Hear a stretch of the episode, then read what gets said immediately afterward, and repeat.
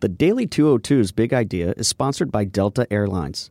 Delta has partnered with 55 academic institutions to create a pipeline of the next generation of pilots and technicians. Good morning. I'm James Hohmann from the Washington Post, and this is the Daily 202 for Tuesday, December 4th. In today's news, the Bush family promises President Trump that he won't be criticized at George H.W. Bush's funeral.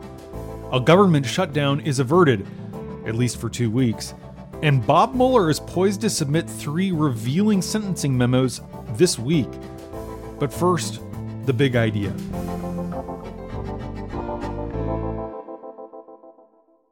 After being defeated at the ballot box last month, Republicans in Wisconsin and Michigan are seeking to deny Democrats full control of state governments in a lame duck power grab. In a scene reminiscent of the protests against the anti union push by Wisconsin Republican Governor Scott Walker eight years ago, demonstrators rallied at the state capitol in Madison Monday night and repeatedly spoke out during a hearing on the GOP legislative package, which was introduced late Friday, passed out of committee after midnight this morning, and is expected to come up for a vote as early as this afternoon. The moves in both states have drawn comparisons to Republican efforts in North Carolina two years ago, when lawmakers pushed through legislation limiting the authority of the state's Democratic governor elect, triggering a legal battle that resulted in a loss for the Republicans.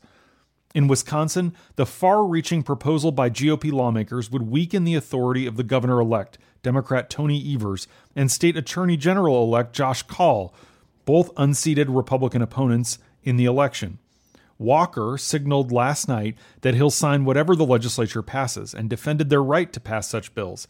He said, quote, Members of the legislature were elected not to a term that ends on election day.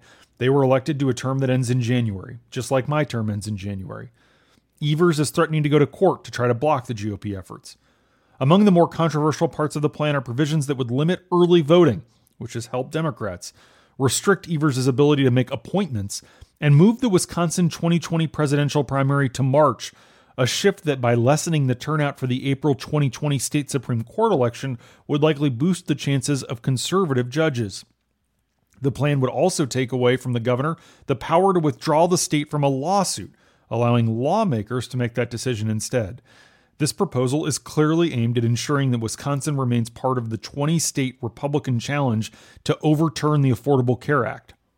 In Michigan, where Democrats last month won the governor's mansion as well as the races for Attorney General and Secretary of State, Republicans introduced measures last week that would water down the authority of those office holders on campaign finance oversight and other legal matters. In Wisconsin back in 2011, 14 Democratic state senators left town to prevent a quorum that could vote on a budget bill which ended collective bargaining rights for most public sector unions. That tool is not available to Democrats in Madison right now because the Republican rules package under consideration does not substantially affect the state's spending. And that's the big idea. Here are three other headlines that should be on your radar. Number one, the Bush family is going out of its way to avoid anti Trump tension during George H.W. Bush's memorial service tomorrow. The Bush family contacted the White House over the summer to say that Trump would be welcome at the funeral, which will be at the National Cathedral. They wanted to assure him that the focus during the ceremony will be on Bush's life rather than past disagreements. This truce with Trump allows the family and the nation to honor the legacy of a president who guided the United States through the 1991 Gulf War and the breakup of the Soviet Union without becoming mired in today's toxic politics. Trump, in turn, has been effusive in his praise for Bush since he died Friday night. While Trump will not get a speaking role at the ceremony, he will be seated in the front row alongside former Presidents Barack Obama, Bill Clinton, and Jimmy Carter. George W. Bush will deliver a eulogy, but neither he nor the other eulogists, former Canadian Prime Minister Brian Mulroney, former Senator Alan Simpson, and presidential historian Jon Meacham, who wrote a biography of Bush, are expected to focus on the stark differences between the genteel and patrician Bush and the bombastic Trump. Three current and former administration officials tell us that there was deep frustration in the White House over the anti Trump tenor of the September 1st funeral for John McCain, which Trump did not attend at the request of the McCain family. One senior administration official tells my colleague Josh Dawsey that Trump's reaction to the criticism was, quote, almost paralyzing for a week inside the White House. Officials have been assured Bush's funeral will be different. Bush's body arrived yesterday afternoon at the U.S. Capitol to lie in state. As the sky grew pink and the U.S. Army Band played hymns, an eight man military team of pallbearers carried the casket up the long flight of stairs at the Eastern Front. Inside, the casket was placed on the same pine board covered in black fabric that held the coffin of Abraham Lincoln after he was assassinated in 1865. 180 feet above, in the eye of the rotunda, was the 1851 fresco depicting the exaltation of the nation's first president, George Washington. Scores of dignitaries and legislators were gathered, and they were unanimous in their praise. Trump and First Lady Melania Trump arrived about 8:30 p.m., a couple hours after the ceremony. They bowed their heads in silent meditation. Trump saluted the former president, and then the first couple left.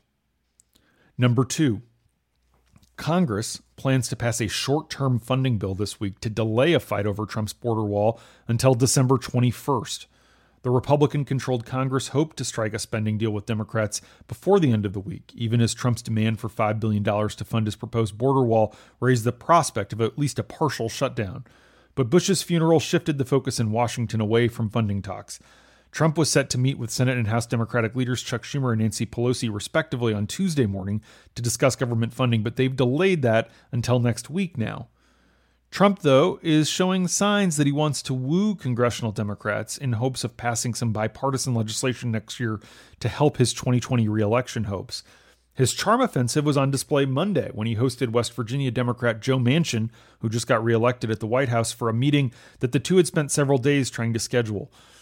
Trump's top aides have also been a regular presence on Capitol Hill in recent weeks, discussing legislative goals, even as Democrats begin plotting investigations into an administration they argue has escaped serious congressional scrutiny. The overtures are a signal that Trump and his White House are at least feeling out whether the self professed dealmaker can find some common ground, even as he faces pressure from his right to keep the opposition party at arm's length. Number three, Bob Mueller's team of prosecutors have implied that their investigation is nearing its end. Mueller's team told defense lawyers in recent weeks that they are tying up loose ends in their investigation, providing the clearest clues yet that it may be coming to its climax, potentially in the next few weeks, according to Yahoo's Mike Isikoff. The new information about the state of Mueller's investigation comes during a pivotal week when the special counsel's team is going to file memos with the court about three of their most high profile defendants former Trump National Security Advisor Mike Flynn, former Trump campaign chairman Paul Manafort, and former Trump personal lawyer Michael Cohen. A Flynn sentencing memo is due Tuesday, today, and memos about Manafort and Cohen are due by Friday. All three documents are expected to yield significant new details about what cooperation, if any, the three of them provided in the Russia investigation. The president attracted criticism yesterday for demanding on Twitter that Cohen, his longtime fixer, serve a quote full and complete sentence after flipping on him. Trump praised his longtime confidant Roger Stone for saying he would never testify against him in court.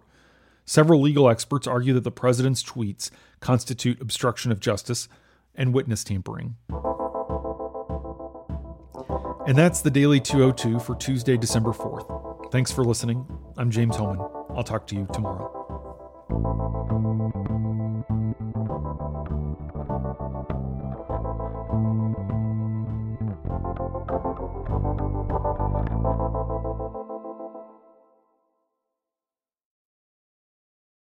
The Washington Post has a new daily podcast, Post Reports, hosted by me, Martine Powers. Every weekday afternoon, we're bringing you stories about the state of the country, the world, and how we come to know the things we know. Get it now at washingtonpost.com slash postreports.